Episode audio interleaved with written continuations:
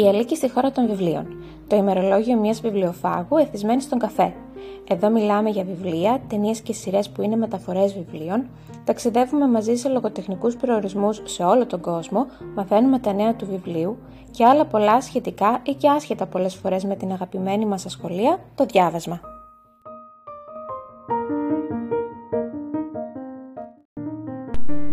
Σεζόν δύο, επεισόδιο έντεκα. δέκα συν ένα βιβλία που άλλαξαν τη ζωή μου. Η ιδέα για το συγκεκριμένο άρθρο προέκυψε έπειτα από το podcast της Γιώτας Τσιμπρικίδου από την υπέροχη σειρά της Art Podcast, όπου μιλούσε για δέκα συν ένα ταινίες που μπορεί να άλλαξαν τη ζωή σου. Έτσι είπα να δω το ράφι μου στο Gundrid και το ρεαλιστικό μου ράφι στο σπίτι μου, με τα βιβλία εκείνα που κάτι άλλαξαν μέσα μου, είτε απλά αναγνωστικά, είτε μου πρόσφεραν γενικότερα κάτι ως εμπειρία. Σου τα παραθέτω παρακάτω, μαζί με τους λόγους που μπήκαν σε αυτή την κατηγορία. Οι μεγάλες προσδοκίες του Dickens. Ένα βιβλίο που αγοράστηκε λόγω εμφάνισης, πανέμορφο, σκληρόδατο εξώφυλλο, υπέροχο δέσιμο, τι να λέμε τώρα, είναι ένα καταπληκτικό αντικείμενο αρχικά. Και μέχρι να το αρχίσω, ομολογώ πως ήμουν προκατειλημμένη απέναντι στην κλασική λογοτεχνία. Την απέφευγα γιατί την έβρισκα πολύ δίθεν, επιτιδευμένη και ξεπερασμένη επίσης και εργαλείο κάποιων πολύ σνόμπ ανθρώπων να θεωρούν εμάς τους υπόλοιπους ως κατώτερα όντα αυτής της γης. Όταν διάβασα το βιβλίο αυτό, το οποίο τελικά το διάβασα εύκολα και μου άρεσε πολύ, διαπίστωσα πως τα κλασικά είναι για κάποιο λόγο κλασικά και τα συζητάμε μέχρι σήμερα. Μου ξεκλείδωσε μια ολόκληρη νέα κατηγορία βιβλίων και ευτυχώς δεν έγινα κι εγώ ένας σνόμπ αναγνώστης, θέλω να πιστεύω. Το δεύτερο βιβλίο είναι ο Χάρι Πότερ και ο Αιχμάλωτος του Αζκαμπάν της Ρόουλινγκ. Όταν έπιασα το τρίτο βιβλίο της σειράς, το τελευταίο που είχε κυκλοφορήσει τότε και το πήρα γιατί ήταν το πιο μεγάλο και δεν γνώριζα πως είχαν σειρά, ούτε και το βιβλίο πολύ το γνώριζε, καταλαβαίνεις για πόσο παλιά μιλάμε, αγαπούσα ήδη το διάβασμα τότε και τα βιβλία. Όμως η ανάγνωση του συγκεκριμένου μου άλλαξε ολόκληρη την αίσθηση της ανάγνωσης που είχα. Η αγωνία, οι ανατροπές, η φαντασία, η υπέροχη φιλία μεταξύ των κεντρικών ηρώων, η επιμέλεια της Ερμιώνης ως μαθήτρια που με επηρέαζε να είμαι και εγώ πιο επιμελής στο σχολείο, όλος ο μαγικός κόσμος που δεν περίμενα να συναντήσω, με έκαναν να αγαπήσω τόσο περισσότερο το διάβασμα, να το δω με άλλα μάτια, όχι απλά ως κάτι πολύ πολύ ωραίο, αλλά πλέον ως κάτι συναρπαστικό, φανταστικό, ασύλληπτο. Το τρίτο βιβλίο, το Μεμολύβι Φάμπερ νούμερο δύο της Άλκης Zέη. Είναι ένα βιβλίο που δεν θα πάψω να το προτείνω. Το άκουσα πρώτη φορά κατά τη διάρκεια της πρώτης καραντίνας, όταν το είχε προτείνει ο Σόμας Reading. Τότε το είχα μάθει ότι υπάρχει δωρεάν από το μετέχνιο στο SoundCloud και είπα ας το δοκιμάσω. Δεν είχα ξανακούσει audiobook, ούτε και άκουγα podcast τότε ακόμη. Μου είχε φανεί ιδιαίτερος ενδιαφέρον το ότι η εφήγηση ήταν από την ίδια τη συγγραφέα. Τελικά ήταν μια απίστευτη εμπειρία, τόσο γιατί αισθάνεσαι πως κάθεσαι με τη γιαγιά σου και σου λέει ιστορίες, όσο και γιατί έμαθα πράγματα για τη σύγχρονη ελληνική ιστορία που ίσως στο σχολείο να μην μου τα δίδαξε καλά, ίσως ώρες ώρες είμαι πολύ επίγης. Επιπλέον, μέσα στο βιβλίο της περνάει μια παρέλαση από γνωστά ονόματα, για παράδειγμα η Ζωή Σαρή, η Δίδω Σωτηρίου, ο Κάρολος Κουν και πόσοι άλλοι. Είναι απίστευτο ανάγνωσμα, μοναδική εμπειρία, ιδίως όταν είναι ακουστικό. Ο Μπρούτζινος Καβαλάρης της Πολίνα Σίμονς. Ένα βιβλίο που κάποιοι θα πούν παλιό, όχι άδικα. Δεν ξέρω τώρα σε τι κατάσταση είναι, αν κυκλοφορεί ακόμη, αν διαβάζετε το ίδιο. Είναι άλλο ένα βιβλίο που μου έμαθε ιστορία. Κάποτε το έψαχνα πολύ αυτό στα βιβλία μου, το να μάθω και κάτι από αυτά. Τώρα πιο πολύ με απασχολεί να περάσω καλά, να ξεφύγω, γιατί η ιστορία είναι πάντα σκληρή και δεν είμαι για πολλά πολλά. Συγκεκριμένα μαθαίνεις από μέσα πως ήταν στη Ρωσία όταν οι Γερμανοί είχαν για τρία ολόκληρα χρόνια υπό πολιορκία το Λένινγκραντ, τη σημερινή Αγία Πετρούπολη, πως άντεξαν όσοι άντεξαν την πείνα, την παγωνιά, το ρωσικό χειμώνα, πόσοι έχαναν τη ζωή τους καθημερινά και μέσα σε όλα αυτά υπάρχει μια δυνατή ιστορία αγάπης που ναι με έπεισε και θα ήθελα πολύ να τη δω και σε μεταφορά, αλλά δεν ξέρω πια τι γίνεται με αυτό, κάποτε λέγανε ότι θα μεταφερθεί. Ο Χριστός ξανασταυρώνεται του Καζαντζάκη. Μικρή, άκουγα πως ο Καζαντζάκης ήταν αριστερός, άθεος, ένας ζώρικος τύπος τέλος πάντων που τολμούσε να τα βάλει με την εκκλησία. Αφορμή για να διαβάσω το βιβλίο του, στάθηκαν κάποια λόγια του που βρήκα σκόρπια από εδώ και από εκεί, που δεν μου φάνηκαν και τόσο άθεα. Το πρώτο και μοναδικό βιβλίο του που έχω διαβάσει μέχρι σήμερα, γιατί δεν είναι απλό πράγμα να διαβάζεις Καζαντζάκη, ήταν ε, ίσως το πιο γνωστό του. Όλοι συνήθισαν την υπέροχη γραφή του, το κριτικό του ύφος. Ε, μπήκα σε μια ιστορία απίστευτα χριστιανική, με την ουσιαστική έννοια της λέξης και καθόλου την τυπική του θεσμού και του δόγματος της αυστηρής Ορθόδοξης Εκκλησίας. Αγάπησα απίστευτα τον ίδιο τον συγγραφέα, μου άρεσε τόσο πολύ το σκεπτικό του, υπογράμμισα ένα ολόκληρο βιβλίο, κάτι που δεν κάνω ποτέ, και ένιωσα πραγματικά πως κέρδισα κάτι από τη συγκεκριμένη ανάγνωση. Ξέρω πως αν διαβάσω περισσότερο Καζαντζάκη, μόνο κερδισμένη μπορώ να βγω. Όμως δεν είναι ακριβώς αυτό που θέλω αυτόν τον καιρό από τα βιβλία μου, οπότε είναι κάτι που αφήνω για αργότερα. Ποιος σκότωσε τον Ρότζερ Ακρόιντ της Αγκάθα Κρίστη? Λίγο πολύ όλα τα βιβλία της αγαπημένης Αγκάθα κινούνται στο ίδιο μήκος κύματος. Αν μάλιστα έχεις διαβάσει μερικά από αυτά, κάπως το βλέπεις το παιχνίδι μετά σε όλα τα βιβλία της. Το συγκεκριμένο δεν ήταν το πρώτο μου βιβλίο δικό της, ούτε και είχα ακούσει τα πολύ καλά λόγια όσων το είχαν ήδη διαβάσει, πράγμα θετικό, γιατί ίσως να ήταν spoiler, ή να με έβαζε στο τρυπάκι να ψάξω υπόπτους εκεί που δεν το περιμένω. Η Αγκάθα με αυτό και ένα ακόμα δύο βιβλία της με έκανε να σκέφτομαι πολύ πιο καχύποπτα πλέον σε θέματα αστυνομικού μυστηρίου και true crime μυστηρίων και ανέβασε τον πύχη γενικά στο αστυνομικό και ειδικά στα δικά της βιβλία. Το πέμπτο παιδί της Doris Lessing. Όσο ενήλικη που διαβάζει ενήλικα βιβλία, πόσο βαρετή είναι αυτή η φράση, σίγουρα θα μου πάρει κάποιο σεβαστό χρονικό διάστημα να τελειώσω ένα βιβλίο. Αρχικά θα πρέπει να μπω στο πνεύμα του συγγραφέα, έπειτα να με κερδίσει και να βρω το κουράγιο, τη διάβγεια και το χρόνο να το διαβάσω.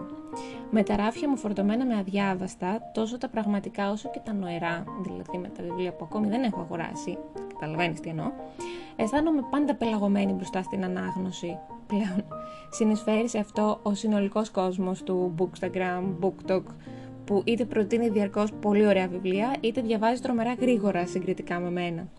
Έτσι, όταν έπιασα αυτό το ομολογουμένως μικρό βιβλίο, μια συγγραφέως που τιμήθηκε με βραβείο Νόμπελ στη λογοτεχνία, και ούτε που θυμάμαι με την πρόφαση το πήρα, υποθέτω πως ήταν πολύ φθηνό.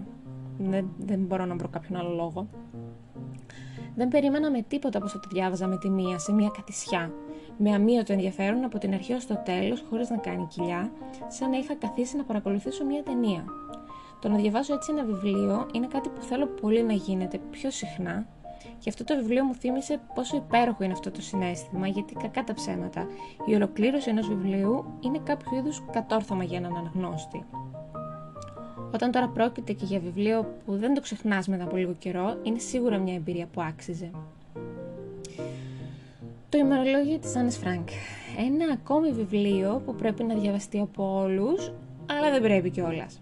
Διαβάζοντάς το, ένιωθα ενοχές, γιατί τελικά ήταν το ημερολόγιο ενός κοριτσιού, που ποια ήμουν εγώ να το διαβάζω, με ποιο δικαίωμα. Ο πατέρας της θέλησε να το δημοσιεύσει, οκ, okay. Αλλά η ίδια η Άννα θα το ήθελε αυτό, δεν ξέρω. Ωστόσο είχε πάρα πολύ ενδιαφέρον. Ένιωσα την Άννα, μια παλιά μου φίλη που χάθηκε άδικα. Ήταν τότε τον καιρό που διάβαζα γενικά βιβλία από τον Δεύτερο Παγκόσμιο. Και θα σου πω πως για πολύ καιρό έπειτα άναβε ένα κεράκι για την Άννα όταν πήγαινα στην εκκλησία. Και ακόμη μπορεί να το κάνω καμιά φορά. Δεν το διάβασα μικρή, το διάβασα νομίζω στο πανεπιστήμιο. Όταν σκοτώνουν τα κοτσίφια της Harper Lee. Πόσο εκπληκτικό βιβλίο. Πόσο φανταστικός πατέρας και άνθρωπος ο Άττικους, πόσο υπέροχα μηνύματα περνούσε στη μικρή του κόρη και στον αναγνώστη, μια ιστορία για τον ρατσισμό στην Αμερική, για την αδικία απέναντι σε ανθρώπους που έχουν απλά διαφορετικό χρώμα δέρματος, κάτι το, τόσο επιφανειακό και τόσο εξωτερικό. Ένα βιβλίο που, αν δεν κάνω λάθος, διδάσκεται στα αμερικανικά σχολεία και θα πρέπει κατά τη γνώμη μου να διδάσκεται παντού. Κάπου δίπλα του ίσως έβαζα και το πράσινο μήλι του Κινγκ, όμως δεν το έχω διαβάσει, οπότε δεν μπορεί να συμπεριληφθεί σε αυτή τη λίστα. Ε, ως ταινία όμως είναι ακριβώς μαζί με αυτό το βιβλίο. Ίσως ως ιστορία μου το θυμίζει και μάλλον δεν αποκλείω ο Κινγκ να εμπνεύστηκε από το One Time Wonder της Harper Lee για το δικό του αριστουργηματικό έργο. Αγαπητέ Θεέ του Eric Emmanuel Smith. Θεωρώ πως οποιοδήποτε βιβλίο του Σμιτ και αν διαβάσεις, που είναι και πολύ μικρά όλα, λίγο θα σου αλλάξει τη ζωή. Το συγκεκριμένο που ποτέ ποτέ ποτέ δεν θα ξαναδιαβάσω ή δω, γιατί υπάρχει και ταινία φυσικά, αφορά ένα παιδί με καρκίνο που αποφασίζει να ζήσει όση ζωή του απομένει, παριστάνοντας πως ζει μια ολόκληρη ζωή, δηλαδή την πηγαίνει στο γρήγορο. Δίνει μαθήματα για το πόσο χρόνο αναλώνουμε σε άχρηστα πράγματα, δίνει μαθήματα ζωής, δύναμης, αγάπης, όλα αυτά μέσα από τα μάτια ενός μικρού παιδιού που γράφει στο Θεό γράμματα. Ίσως αν το ξαναδιάβαζα, όντως να ελάττωνα το χρόνο που σπαταλάω, για παράδειγμα, άσκοπα στα social, προσπαθώντας να χρησιμοποιήσω πιο ουσιαστικά τις μέρες μου. Ωστόσο, δεν πρόκειται, ούτε και αντέχω να διαβάζω πλέον τέτοια βιβλία, που ακόμα και αν είναι γραμμένα ευχάριστα και απλά, είναι στην πραγματικότητα πολύ πολύ βαριά. Τσέρνομπιλ, ένα χρονικό του μέλλοντος. Αυτό είναι το συνένα βιβλίο της λίστας μου, το τελευταίο. Και μπορεί να είναι και το πιο δυνατό. Είναι της Σβετλάνα Αλεξίεβιτς. Έχω προσπαθήσει πολλές φορές να σου γράψω για αυτό το βιβλίο, μα δεν βρίσκω λόγια. Είναι ίσως το πιο δυνατό βιβλίο που έχω διαβάσει στη ζωή μου, που ενώ να σκεφτείς είχα χρόνο τότε, δεν το διάβαζα συνεχόμενα, δεν διάβαζα συνεχόμενα πάνω από ένα κεφάλαιο, γιατί δεν το άντεχα. Στην πραγματικότητα δεν είναι λογοτεχνία. Είναι μια συλλογή από τις πραγματικές εμπειρίες ανθρώπων που έζησαν από κοντά το γεγονός του χίλια εννιακόσια ογδόντα έξι. Μάλιστα, το μόνο που μπορεί να σταθεί δίπλα σε αυτό το βιβλίο και που αρχικά πίστεψα πως πρόκειται για πιστή μεταφορά του, είναι η σειρά του H B O, αυτή με το εννιά στα δέκα στο I M D B. Θυμάμαι ακόμη κάποιες ιστορίες και σε έχουν περάσει τόσα χρόνια από τότε που το διάβασα, τις θυμάμαι ζωντανά. Θυμάμαι πως έψαχνα για να καταλάβω ακριβώς τι είναι τα Ρέντγκεν και πώς μετράμε τη ραδιενέργεια, τι επιπτώσεις έχει στον άνθρωπο και πώς είχα μάθει πως πάρα πολλοί γνωστοί μου εδώ στην κεντρική Βόρεια Ελλάδα, που ήταν τότε μικροί, έχουν θέμα με το θηροειδή τους. Είναι απίστευτα πολλοί. Είναι σχεδόν όλοι. Ίσως να είναι το πιο σημαντικό βιβλίο που διάβασα ποτέ μου, το πιο βαρύ και ασήκωτο, που όμως το προτείνω οπωσδήποτε σε μικρές δόσεις και με προσοχή. Άξιζε εκατό τοις εκατό το Νόμπελ της και ας μην είναι λογοτεχνία, ίσως να έφτιαχναν ένα Νόμπελ δημοσιογραφίας, αν δεν υπάρχει, δεν ξέρω, να είναι πιο ακριβές. Αξίζει να διαβαστεί από όλους. Αυτά ήταν τα δέκα συν ένα βιβλία που μου έχουν αλλάξει τη ζωή μέχρι σήμερα. Προς το παρόν, βρίσκω κάπως απίθανο να αλλάξει αυτή η εντεκάδα, γιατί όπως σου είπα, αποφεύγω πλέον βιβλία που μπορεί να με στιγματίσουν. Είμαι σε μια φάση που δεν μπορώ ακόμα να το αντέξω μετά την απώλειά μας από τον COVID, μετά τις καθημερινές μας μάχες με την ψυχική υγεία και το γεγονός πως πλέον είμαι μαμά. Προτιμώ να διαβάζω τα πιο χαλαρά βιβλία που μπορώ να βρω, κατά προτίμηση φαντασίας, που τα μόνα συναισθήματα που προκαλούν είναι αγωνίας και suspense για φανταστικούς κόσμους και φανταστικές καταστάσεις, που ακόμα και εκεί αν τα πράγματα είναι πιο χαλαρά, το προτιμώ. Πες μου αν έχεις διαβάσει κάποιο από τα παραπάνω, ποια είναι η άποψή σου, μα κυρίως πες μου ποια είναι τα δικά σου δέκα συν ένα βιβλία που σου άλλαξαν τη ζωή σου, αλλά μην, περι... μην περιμένεις να τα διαβάσω άμεσα, ε. Είπαμε, χαλαρά και ευχάριστα για την ώρα. Σε ευχαριστώ που μ' άκουσες.